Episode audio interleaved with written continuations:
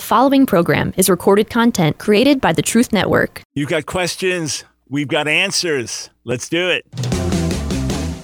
It's time for The Line of Fire with your host, activist, author, international speaker, and theologian, Dr. Michael Brown, your voice of moral, cultural, and spiritual revolution.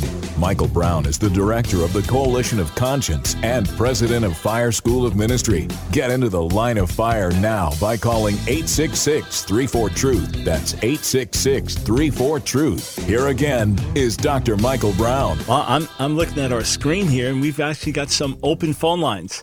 Many a time on Friday, the moment the show starts, every phone line's lit up. But we've we've got we've got maybe a phone line still open, so now's a good time. Well, anyway, it was a good time to call, but we'll we'll get to as many calls as we can. 866-34 truth 866-348-7884. This is Michael Brown. Welcome to the Line of Fire. It being Friday, You've got questions, we've got answers. But I just want to say this first Sunday is a special day for Nancy and for me 45 years of marriage. It's just, it's amazing. It's mind boggling. We, we, we met at the age of 19 and we're married. She had just turned 21. I was uh, two days shy of turning 21. 45 years together. Just amazing. So I'll, I'll, I'll post a special tribute on social media this weekend. But since this is the last day before that, I just wanted to express my appreciation to the Lord for giving me Nancy. Wouldn't be who I am, where I am, without her. Nor would our kids be who they are, our grandkids. All right. We will go straight to the phones. Let's start with Paul in Roseau, Minnesota. Welcome to the line of fire. Yeah, congratulations on 45 years. Uh, thank you for taking my call. I appreciate everything you do. Thanks. Um, recently, uh, I heard a couple gentlemen uh, with information about the Essenes that I'd never heard before. Uh, they uh, they said things about uh, Essenes believed the coming Messiah would atone for sins and uh, believed in the triune nature of God, uh, believed in the deity of the Messiah. Um, this uh, gentleman said there were at least 500,000 Jewish believers at the end of the first century, maybe as many as a million. And uh, another another gentleman uh, said the Essenes predicted that uh, the Messiah would die in in 32 A.D. and uh, predicted a, a Benjamite would explain everything to the Gentiles. In other words, um, the Apostle Paul. I'm I'm wondering what your take is on this. Have you heard these things? Uh, who who were the folks that were teaching this? Uh, one was a doc, Dr. Robert Fisher, and uh, another was uh, a gentleman named Josh Peck. Right. Okay. So, in terms of general scholarship and what we know about the Essenes, we know the description of the Essenes from Josephus in the first century, and the Essenes, Pharisees, Sadducees being the three major Jewish subdivisions at that time. We we have references to what they believe. Uh, Philo, as well, would comment on the, the Jewish philosopher. Uh, and then we have the writings of the Dead Sea Scrolls, which most scholars uh, believe to be of Essene origin. So the idea that they believed in the deity of the Messiah, God's triune nature, predicted the Messiah dying to atone for our sins, resurrection, I, w- I would say that's, that's all far fetched that that is reading things into an obscure text or two far beyond what's actually there. In other words, there, there's no new material that nobody knows about that these gentlemen would have was somehow discovered. Uh, so, it, it, in other words, it's it's not like, hey, this is out there, and the scholarly world is reacting to it, but folks haven't heard about it. When those types of things do come about, you know, scrolls discovered and is this speaking of a dying, rising Messiah? You know, and, and, and this happened a few years ago with, with one, one new scroll that was found. And could it be, and it's debatable, maybe this word should be read this way or not. And, you know, we do know that there were certain clear parallels, this has been known for decades, between the Dead Sea Scroll community and New Covenant beliefs. The, you know, the war of the sons of light with the sons of darkness, or the people of the New Covenant or a, a priestly Messiah along with a Davidic Messiah. Those are beliefs that seem to be plainly found there. Uh, but these other things would be based on an obscure text being read in a way that now projects something back into it. So uh, I would say far fetched than all this. Now, as to the number of believers, uh, we know in the book of Acts, in the 21st chapter, that Jacob James is telling Paul about the the myriads of Jews who believe and are zealous for the Torah, and he's talking about multiplied tens of thousands.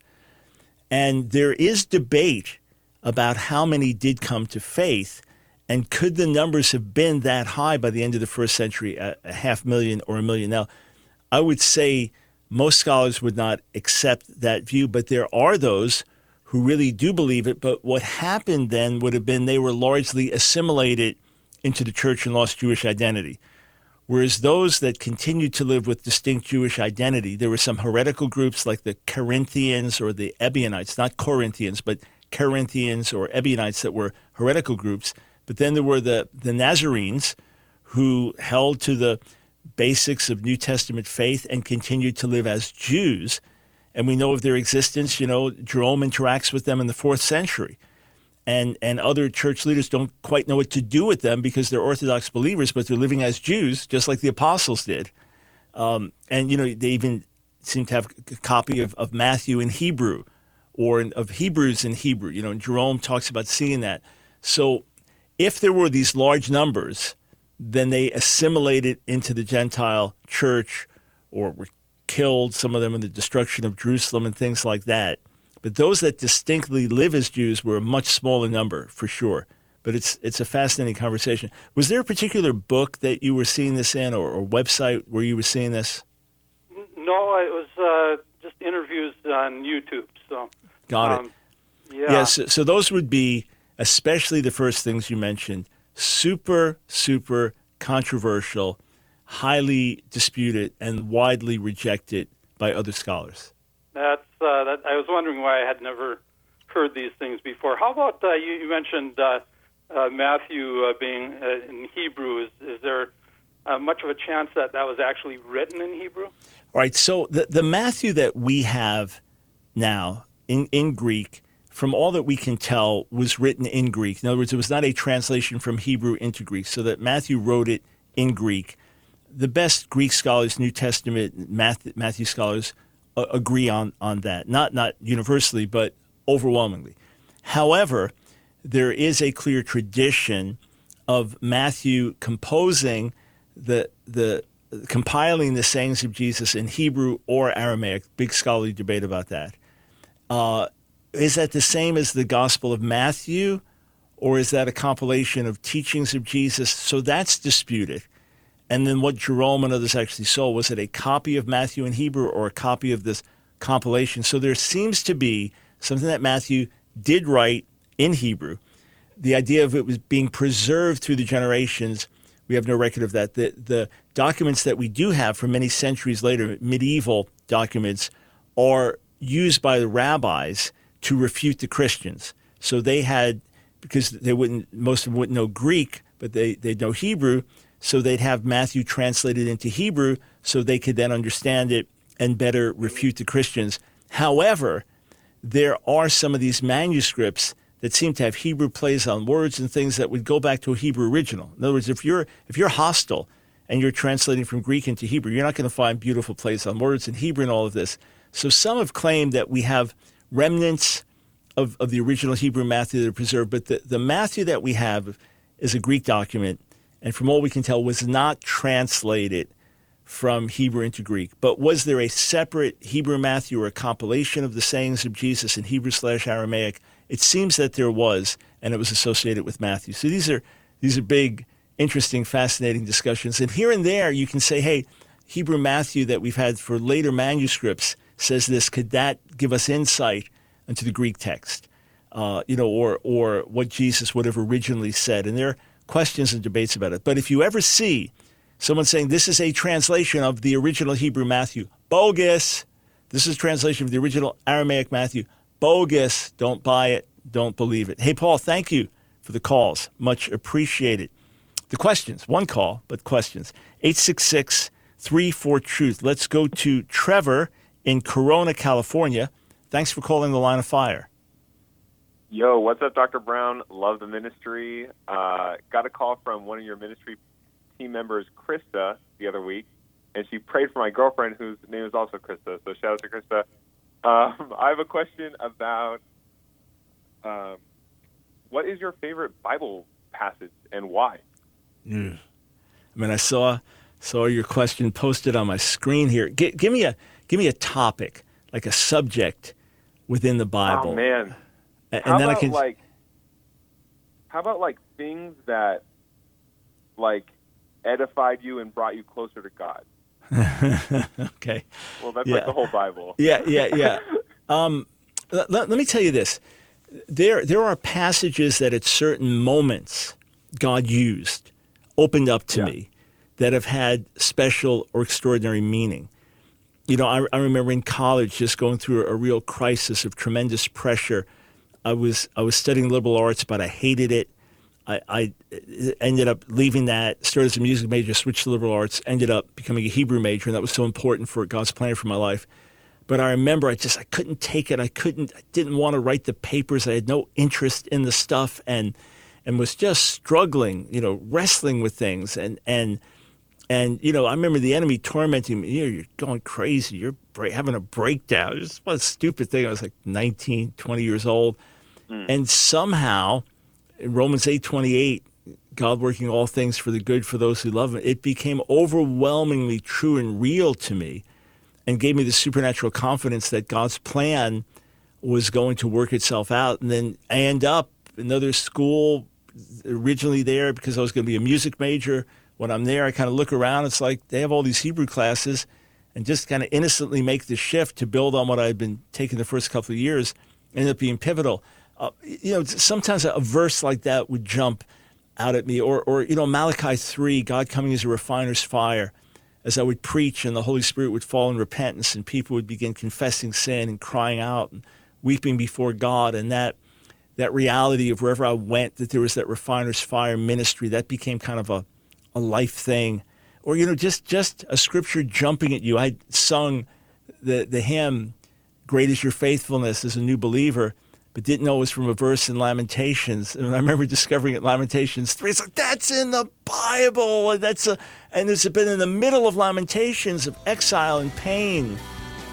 And then, you know, living for years in John 15 abiding in the vine. And so the whole Bible. Yeah, so ma- so many verses. And yes, uh, Krista on our team, she loves to, to pray with our friends and supporters, and so glad she reached out to you. We'll be right back.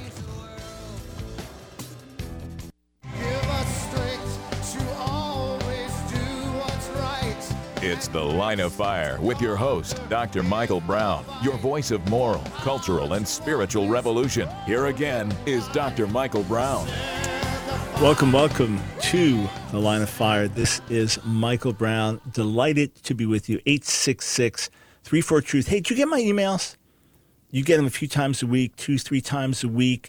Edifying content, updates on latest videos, articles, free resources, new resources becoming available, special packages, uh, insight into what we do in ministry and why, how we can be a blessing to you. If you don't take a minute, go to the website, askdrbrown.org, askdrbrown.org, and click to receive our emails. You will be blessed as you do. And we would love to connect with you. We'd love to be able to be in regular contact and be in touch and, and minister to you in many, many different ways. All right. Let us go to Jeff in Chelsea, Massachusetts. Welcome to the line of fire. Uh, thank you very much. There's a bill out there called HB1, the People's Bill. If this passes the Senate, it would nationalize mail in voting, which pro biblical politicians will never get into office again. If, if this happens, we are completely done. The church should prepare to go underground after that point because we will lose our footing, we will lose our voice. This bill is no joke. All right, so, And so Jeff, re- let, let, me, let me ask this. You know, we've been we've spoken out plainly against uh, the so-called Equality Act and related bills. Of course, the Equality Act would, would gut and remove religious freedoms, and You're right. on but I, I would say it's it's highly unlikely that it can get past the Senate because it needs 60 votes there. But we have to take it very seriously as if it could. But Yes. h- here's here's my approach that would be different is that if something this draconian does pass and something that guts religious freedoms because you, you don't have religious exemption and in other words you can't say well as a church or as a christian school or as, as followers of jesus we hold to this for these reasons no that, that would be gone that's one of the biggest issues with the so-called e- equality act but to me that's that's when you go all the more overground in other words Yes. the, the more the government tries to shut you down, the more you stand up and speak what's true and right. So that's what we have to do. We overcome by refusing to be canceled, by refusing to be silenced, by standing and speaking. The more the world tries to silence us, the more we shout, not in anger, but the more we get our message out loudly and clearly. Uh, what, what in the bill concerns you the most? Well, well, the well the mail-in balloting for one thing, because because if you have mail-in ballots, um, you you will have all kinds of voter fraud out there because because if because the gist of it is if people are able to mail in their votes, you don't know who is really voting. There is no system to to which to which the mail-in ballot can be properly identified, and and if and if that and if you have that, it, it will it will completely water down elections as we know it. Right. And Right. The, the Democrats will be able to, to ram in their candidates time in and time again. It'll be like it'll, it'll be like a mob horse race to where you to, to where the mafia horse will win every single Right. time. Right. So that's the so uh, you- you're mentioning HR one. I was I was drawing attention uh, immediately. My mind went to the Equality Act. So I, I was I was speaking to something uh, different. So I apologize for that. The the thing that is is important is that there there must be election integrity. Right. This was this was one of the biggest concerns, Jeff, that many Republicans and conservatives had that felt that there was fraud or something was done wrong in the elections, and that once it shifted in this direction, that that by opening the borders so that you now have more and more immigrants coming in that really don't have the legal right to be here, but would be coming in at large numbers and would be immediately, at least the first generation, inclined to vote Democrat. Then making, say, D.C. into a state, and now you further shift the electoral college because D.C. is overwhelmingly liberal Democrat. And then you add in on top of that more mail in ballots and stuff that it's like, hey, it's just going to go this direction you can't push a candidate through. So let us all work together. Every American of conscience should work together for election integrity and whatever can be done to minimize fraud. Even if you're sure there was no fraud, don't you want everything in the light? So let's be aware of these issues. Hey, Jeff, thank you for calling and raising these issues. 866 34 Truth. By the way, we, we were on a roll here with three Jeffs and a John. I, I was wondering if we were going to get five straight with a J, but no, we we didn't. But uh, let's let's go on from Jeff. Uh, we go to John in Wilmington, Delaware. Welcome to the Line of Fire. How you doing, Dr. Brown? And congratulations on your anniversary. Thank you, sir. Uh, Appreciate great it. to hear. Yeah. Um, I, I I've been reading um, Mark Nanos. Uh, I'm, I'm pretty sure. You're, are you familiar with him? Yeah, of course. Sure. Uh, yeah, I figured you would. I, I, that was probably a, not a smart question, but I know you're out there with all things. But what what did how do you feel about his writings of with Paul within Jude? Right. So so he he reads Romans and Galatians in in ways. So he's a Jewish scholar. And and by the way, John, I appreciate the the assumption that I know a lot of folks, but there's there's a whole world of scholarship and people contributing. So you know we all know some names and others we don't. But but Mark Nanos' name has been known for for a couple decades now, with some very innovative approaches to Romans and to Galatians that kind of stand, turn things upside down in terms of the way that they've been read. And and he's he's done it in a literate way. In other words, in a thoughtful way, not some just crazy YouTube video nobody knows anything about, but with good scholarship and research um, from a Jewish perspective, but one that is not bashing the Christian view, but rather looking at it from a different angle. I I generally differ with his viewpoint. In other words, the way that he reads things and kind of turns things upside down, from my perspective, and the you know, historical scholarship, I don't agree with. But because he's reading it through certain Jewish eyes, but in a sympathetic way, I think there's a lot to discuss. In, in other words, it's opened up a lot of good discussion among Jewish and Christian scholars, and it's been healthy in that regard. What to you would be the single claim or, or two claims that, that are the hardest for you to swallow, either in general or specifically with regard to a particular passage? I, I, you know, his. I've contemplated on the like the when he discusses like in Galatians, like it being more about you know conversion, just the circumcision and being converted, but Paul was really not you know straying outside of Judaism because the Jew you know the Jewish people at the time believed that this was supposed to go to the nations, this was what the Messiah was supposed to do, and that when you were a Gentile, or actually he doesn't use the word Gentile, you know, if you were from the nations and you didn't convert through that conversion, you know, you, you were kind of stuck in a bad place with Rome. Like you, you know, you had to you had to participate in the cults, but if you, you know, because if, if you said no, I'm a child of Abraham, and not going through the full conversion, well, then you would have got heat from Rome. But then if you went the full way, and that's what Paul was preaching against, so that kind of like, do you find that true, or do you like that? I think that's where I'm I'm trying to see. Right. No, so my view would be I find it interesting. I take his scholarship seriously, but I ultimately reject the conclusions. In other words, he may add a nuance, he may challenge the way you're thinking, but ultimately, I don't believe that he overthrows the foundations, the fundamental things, the way that we've read these texts through the years. So get insight from it, nuance certain things, say this may have been part of it, but ultimately, no, the way we've read it, I believe, is the right, right way to read it. Awesome. And then can I have one scrip- scriptural question? Like yeah, real, real quick. Go ahead. Sure. Oh, I'm sorry. I'm sorry. I'm sorry. Genesis 19:24. Is there? How do you read that? Is that two lords? Like, you know, God being down with Abraham, calling down. Like, how, how do you interpret that Genesis 24? Yeah, so so the Lord, rain, Yahweh, raining down fire and brimstone from Yahweh in heaven.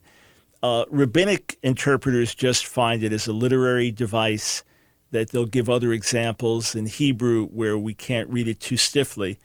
But since you have the Lord on earth, Yahweh on earth in Genesis 18, right, appearing to Abraham, Yep.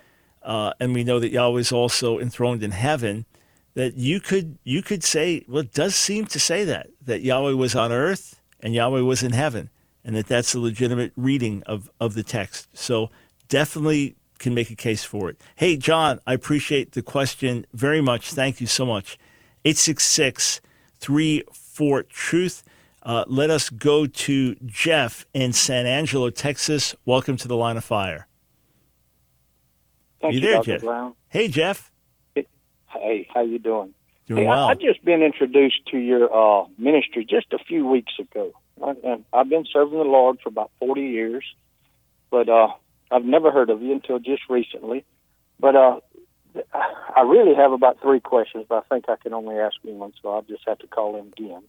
But the blindness of the Jews that spoke of in Romans 11 and Mhm. 7, Yeah. where in the scriptures does it mention that this blindness of the Jews as a nation will be lifted? Yeah, in, in Romans 11, 25 and 26. Romans 11, 25 and 26. Yes, sir. So Well, it says, I don't want you to be ignorant of this mystery, speaking to the Gentile believers, lest you become arrogant. Hardness in part has happened to Israel. So it's not on all Israel. In other words, there's always Jewish believers like me in every generation. It's not for all time. Hardness in part has happened in Israel until the fullness of the Gentiles has come in. And so on the heels of this, all Israel will be saved. Romans 11, 26. So the blindness is temporary. The blindness will be lifted, as God says in, in 28 29, that even though now the Jewish people may be enemies of the gospel for the sake of the Gentiles, so the message goes to the Gentiles, the gifts and calling of God are irrevocable. So there will be a national turning. The hardness will lift. And then you have other parallel passages like Jeremiah 31 1. At that time, God will be God of all the nations of Israel. Or Zechariah 12 10, where the people of Judah and Jerusalem will repent as they as they turn to the Lord. Hey, Jeff, stay right there. You can ask another question on the other side of the break, then we'll get to some other calls.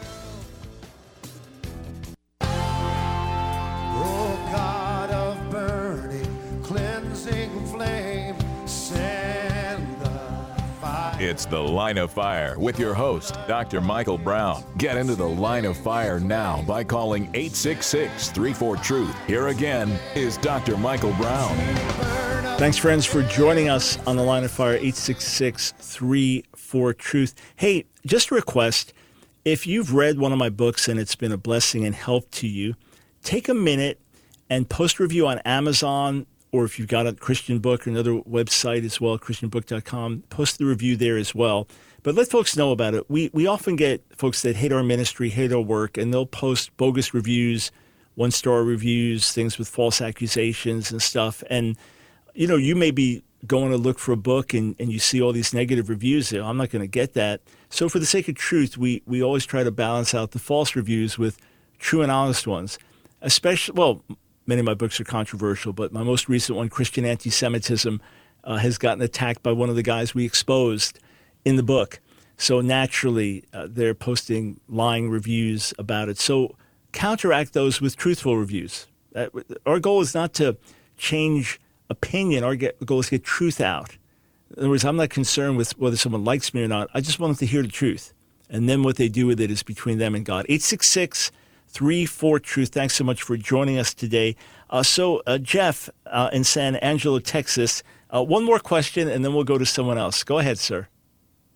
Thank you, Dr. Brown. Sure. Um, today, you know, you, you have the Christian churches, especially those that hold to the dispensationalist doctrine, and most of them have turned the Jews or the Jewish nation into an object of worship towards them. Uh, we know that all men must come through the same door, which is Jesus.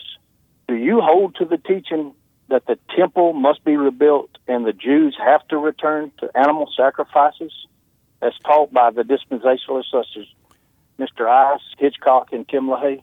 Yeah, so number one, I'm, I'm not a dispensationalist. I am premillennial. I do believe there'll be Mm-hmm. a, a millennial kingdom on the earth, but I'm not I'm not a dispensationalist, so I don't believe in a pre-trib rapture.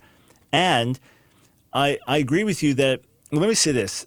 Through church history, there's been a lot of anti-Semitism in the church, hatred of the Jews, demonizing of the Jews, blaming all Jews of all time for the death of Jesus, banishing non-baptized Jews from their countries, and things like that. So there has been uh, anti-Jewish discrimination and hatred in the church that's driven many Jews away from Jesus. On the flip side, there are those who you say kind of make Israel into an idol, or so esteem Israel that they forget that there's only salvation through Jesus. Um, so that's a totally separate thing. In other words, I, I urge everyone to have a burden to pray for the lost sheep of the house of Israel. I believe God Himself has brought the Jewish people back to the land, but I absolutely pray for the salvation of Jewish people, knowing there's no salvation outside of Jesus, Yeshua. Uh, as I see Scripture, it seems that there will be a temple rebuilt. Certain verses seem to point to that. Second Thessalonians 2 talks about this man of sin, this Antichrist figure, setting himself up in the temple of God, unless that's meant metaphorically. Uh, if there's still future application in some of the warnings of Jesus in Matthew 24, that of time with the temple, that there would be a physical temple. So I, I expect it to happen before Jesus returns, but to me, it's, it's nothing I'm dogmatic on. I don't say it has to happen.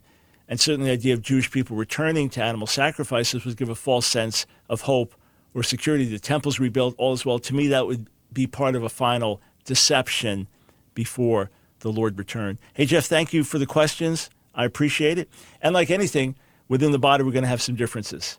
So we, we hold fast to the fundamentals. Those are the hills we die on. And then we have discussion and dialogue about other issues. 866 34 Truth. Uh, let's go to Jeff in Port St. Lucie, Florida. Welcome to the line of fire. Hi, thank you for uh, taking my call, and God bless you. Um, I work in the medical field, okay, and I uh, study more in the heart, and I see how the process of uh, somebody, you know, passes away and dies, goes from agonal to systole, which is people call it uh, flatline. And I was looking at a Larry King uh, live, and I saw uh, an interview with uh, John MacArthur and Rabbi Marvin Hier. Okay, uh, notice that in Judaism they kind of like brush off the NDE experiences. Okay, and what I've been doing a lot of investigations on the matter of uh, NDE. I saw uh, with your friend Sid Roth um, did an interview with Dean Braxton, which is an amazing testimony. He had his medical records and everything. Um, he passed away for one hour and 45 minutes. And I did an also another um, investigation on Dr. Mary Neal, which is a spine surgeon. She drowned it for 30 minutes. Hmm. So my question is, why is it that a lot of times in with the, with the Jewish, they they kind of like don't believe in NDEs, you know, near death experience. I know the rabbi said, well, I don't believe in anybody come back from death. Right. So let, let me address this broadly. There is no such thing as the Jewish belief or disbelief in NDEs just because you have Jews who are ultra Orthodox and super religious and Jews who are militant atheists and everything in between. Uh, so Okay. that that's the first thing. And then, you know, for example, you mentioned Sid Roth in interviews he's done. Well, you'll have those, you know, millions that follow his ministry and love it, and then others that think it's crazy and way far out. You know, such a friend of mine, but you know, crazy and way far out. So even among Christians, you're going to have different responses to these things. But broadly speaking, if there is a different Jewish response than to a born again Christian response, so, so I'm, I'm making an overgeneralization, uh, or to whatever extent you've found it. One would be that your average Jewish person would approach things in a more rational way, and that rationalism would be a, a very central part of their their faith or their non-faith, more so than a Bible believing Christian. And therefore, you look for a rational explanation before you accept a supernatural explanation. That's one. If you are a completely liberal Jew, you may not even think there's such a thing as, as any life after death.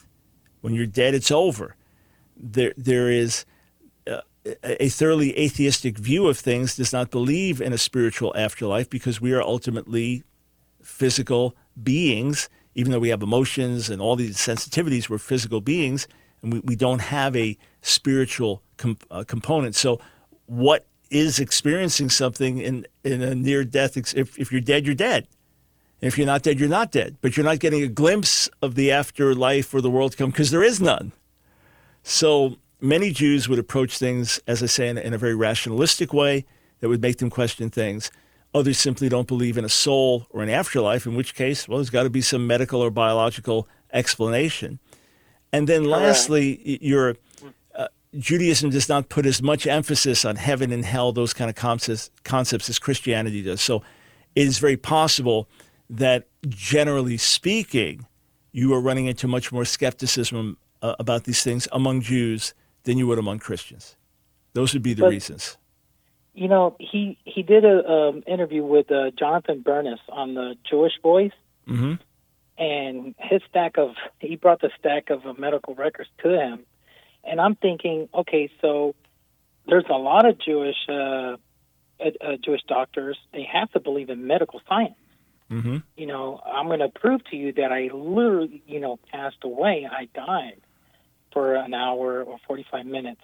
What, you know, what are the process? You know, what's what's going on? Uh, resuscitation. You know, all this stuff. Like with Dr. Mary Neal, she she went underwater. She she drowned. You know, she was 30 minutes until they were able to take her body out. And one of the things that she did, you know, that kind of like work, you know, she had a fight within her beliefs and also with her medical, you know, uh, science studies and all this stuff. She said, I made sure that the medication they were giving me, it was nothing that would cause a hallucination. Yeah. Oh, so listen, and Jeff. Yeah. So that yeah. none So, of that happened, you know. Yeah, so, so just to say this, Jeff, I'm not minimizing the reality or the power of some of these testimonies. And I know people that had experiences like this and they have been following Jesus for decades. I mean, they were transformed by the experience. Uh, so I'm not den- denying the power of the testimony. And certainly, you're going to have a Jewish doctor that sees this and it gets that person thinking.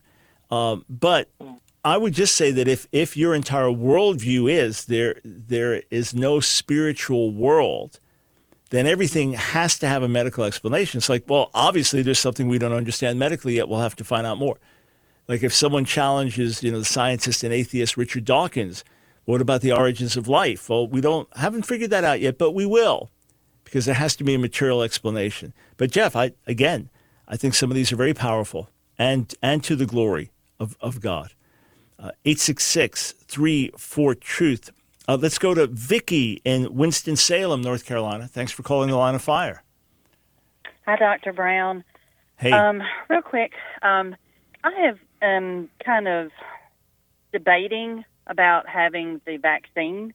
I know a lot of people are, you know, of course, gung ho, and some people are like never going to do it. Um, I'm really, with all sincerity, praying and seeking God to whether or not I should take this vaccine, and um, because of ethical possibly reasons, because of um, fetal lines used, fetal cell lines used in Mhm. the vaccine, and I know you probably know have talked to more people than I have about this and searched maybe for it. And I didn't know if you could just shed some light on this because, with, with all sincerity, I am really praying about it. I mean, about taking it and seeking God about it because it is something you take into your body, you know. Right. And I don't get normally get vaccines. I don't get a flu vaccine, you know, because God is taking care of me. But um, All right, so so of wanted to see what your yeah. opinion is. Um, I'm, I'm going to give you an opinion. I'm obviously not giving you medical advice. I'm not a medical correct. doctor, I right? Or, yeah, uh, um, absolutely. And um, yeah, so uh, are are there just just as as I'm interacting with some of my team here that's researched these things? Uh, my understanding was that at least one of the vaccines had no connection to fetal lines, aborted fetuses, anything like that. To to my knowledge, at, least one that I've seen pro life websites saying this is perfectly fine. My questions and just interacting with one of our team members here that's researched this a lot. Um, Oh, okay, so because this has been produced in such a hurry, and because it's not a mm-hmm. normal vaccine, there are mm-hmm. questions about lasting effects, potential side effects, others that will it really work, and I don't know. I I mm-hmm. honestly don't know. Uh, the fetal line thing, to the best of my knowledge, at least one of the vaccines is free from that, and that should that should not be the concern. The bigger concern is: is it needed? Are you in a, in a high risk health group where it would be needed? And is it safe? That's that's even the biggest thing. Right now, I'm not taking it by God's grace. I'm, I'm super healthy and thriving, about to turn 66, no underlying conditions. I'm not confident enough to say, oh, definitely put this in my system, but I do not know. It's The Line of Fire with your host, activist, author, international speaker, and theologian, Dr. Michael Brown. Your voice of moral, cultural, and spiritual revolution. Get into The Line of Fire now by calling 866 34 Truth. Here again is Dr. Michael Brown. Thanks, friends, for joining us on the line of fire, 866 34 Truth. So, Vicki, I, I wish I had more to say, but something this personal, this important, uh, keep praying, keep looking at things research wise, and, and make, make a decision, but don't do something just because of pressure of, of those around you. Make sure you know what you're doing, and, and hopefully, look, I, I hope that the vaccine is safe and I hope it works. Obviously, I'm not against it. I hope it's safe. I hope it works. I, I hope it's helping millions of people. I hope so. I'd hate for there to be problems, though, that arise from it that were unforeseen just because there has not been sufficient time to test and work things through and, and see long term studies and things like that. All right, uh, back to the phones. Let's go to Spencer in Grand Rapids, Michigan. Welcome to the line of fire.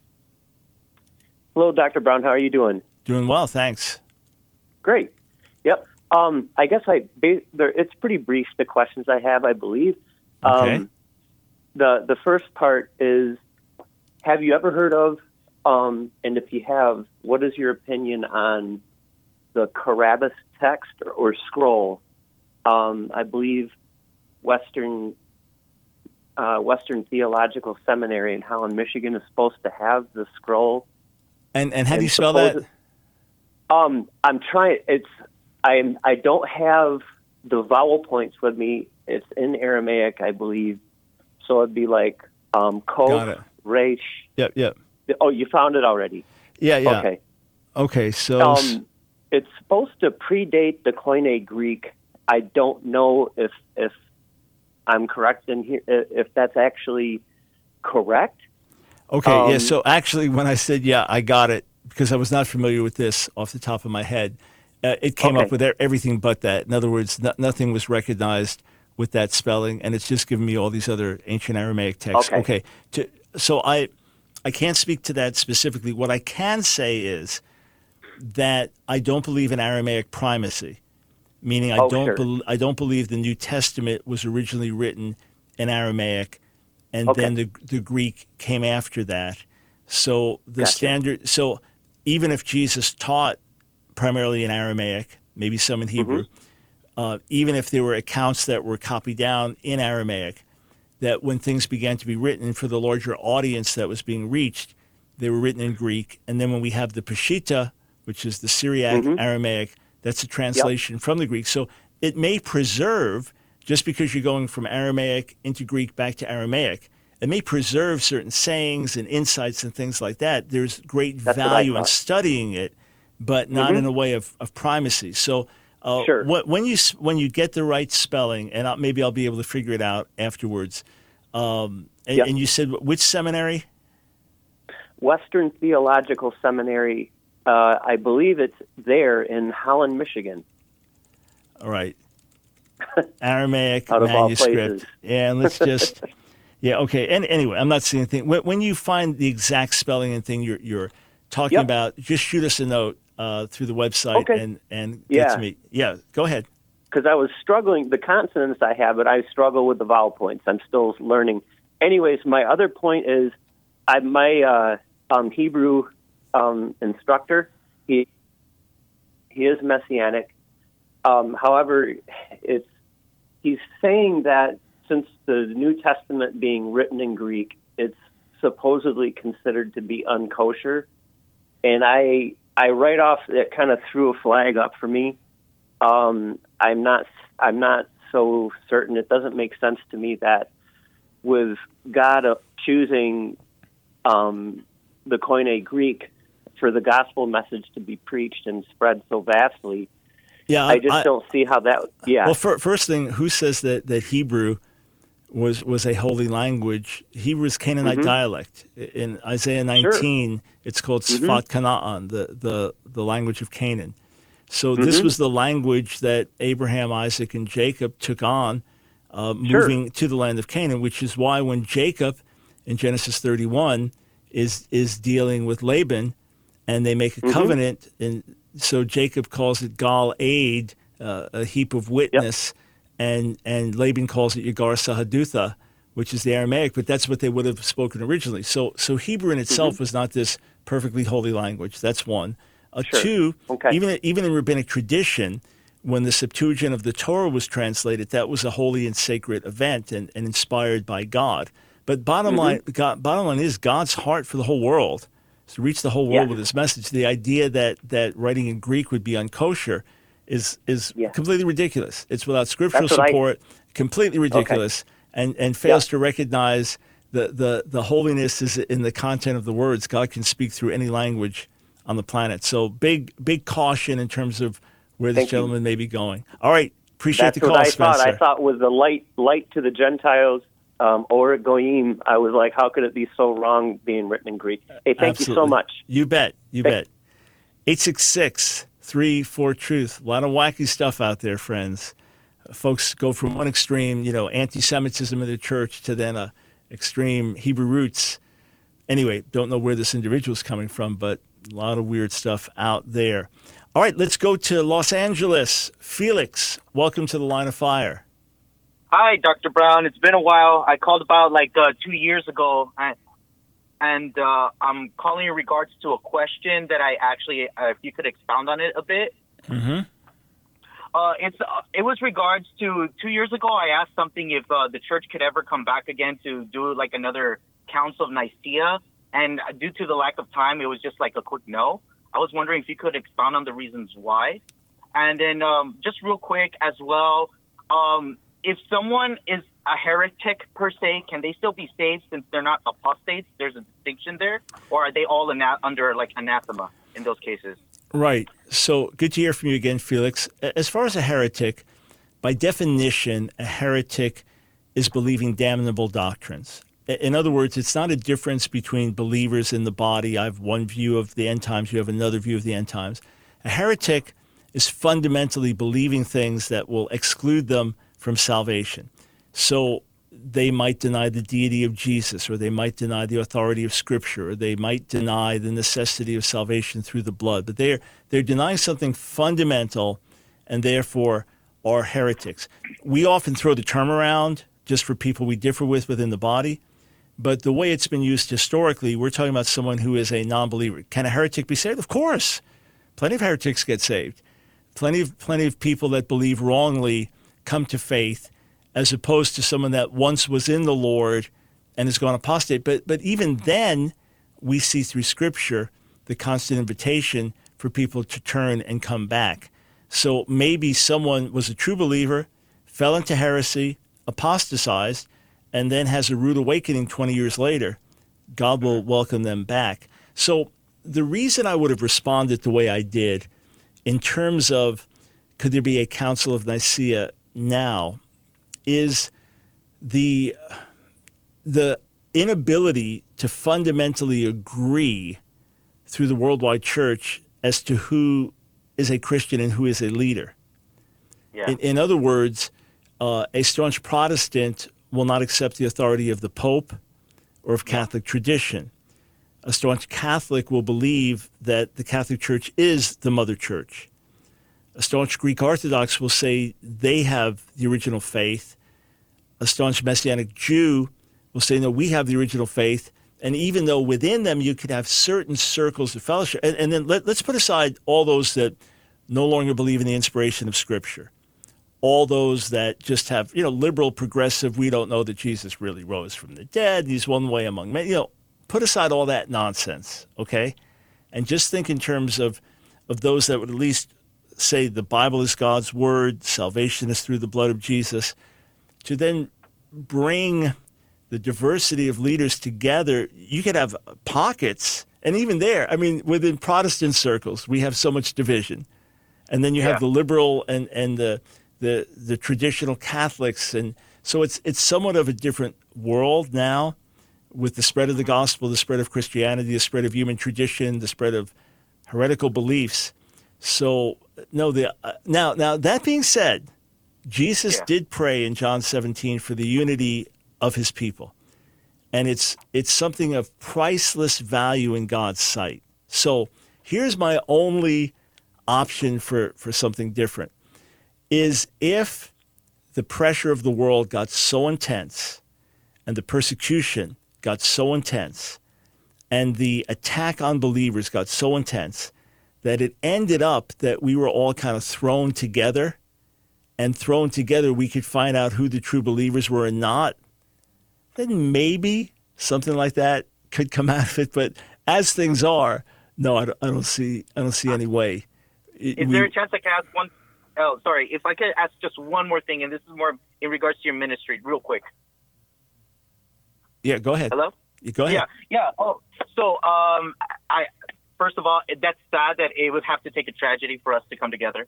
Uh, but in regards to your ministry, uh, I I enjoyed when you were actually debating that Muslim scholar. Um, I was wondering, are you going to continue into that by any chance, or maybe build up a team that will work focus on those things? Yeah. Or, so, uh, so as far as debating Muslims, the one gentleman that came on was was really a disgrace to Islamic apologetics. He's, he's you know very very weak and actually lied to our team to get on the show. But I do hope, sir, to do more dialogue with Muslims in the future. I don't know that I'll specialize on it. To really specialize as well requires a tremendous amount of study. And and uh, even though I've got three years of classical Arabic and some familiarity with these things, there are others who are so so far advanced in me in, in Islamic apologetics that they'll do a ten times better job for many years to come. But in areas where I can debate and have enough expertise, I do hope to do more of those. So thanks for the call. God bless, friends. Have an awesome weekend. Another program powered by the Truth Network.